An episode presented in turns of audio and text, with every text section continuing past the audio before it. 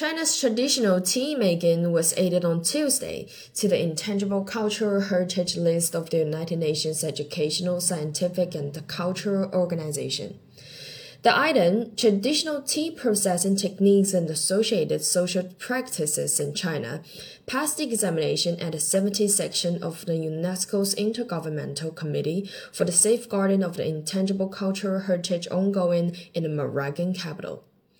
China now has 43 items on the Intangible Cultural Heritage list, continuing to become the most enlisted country in the world.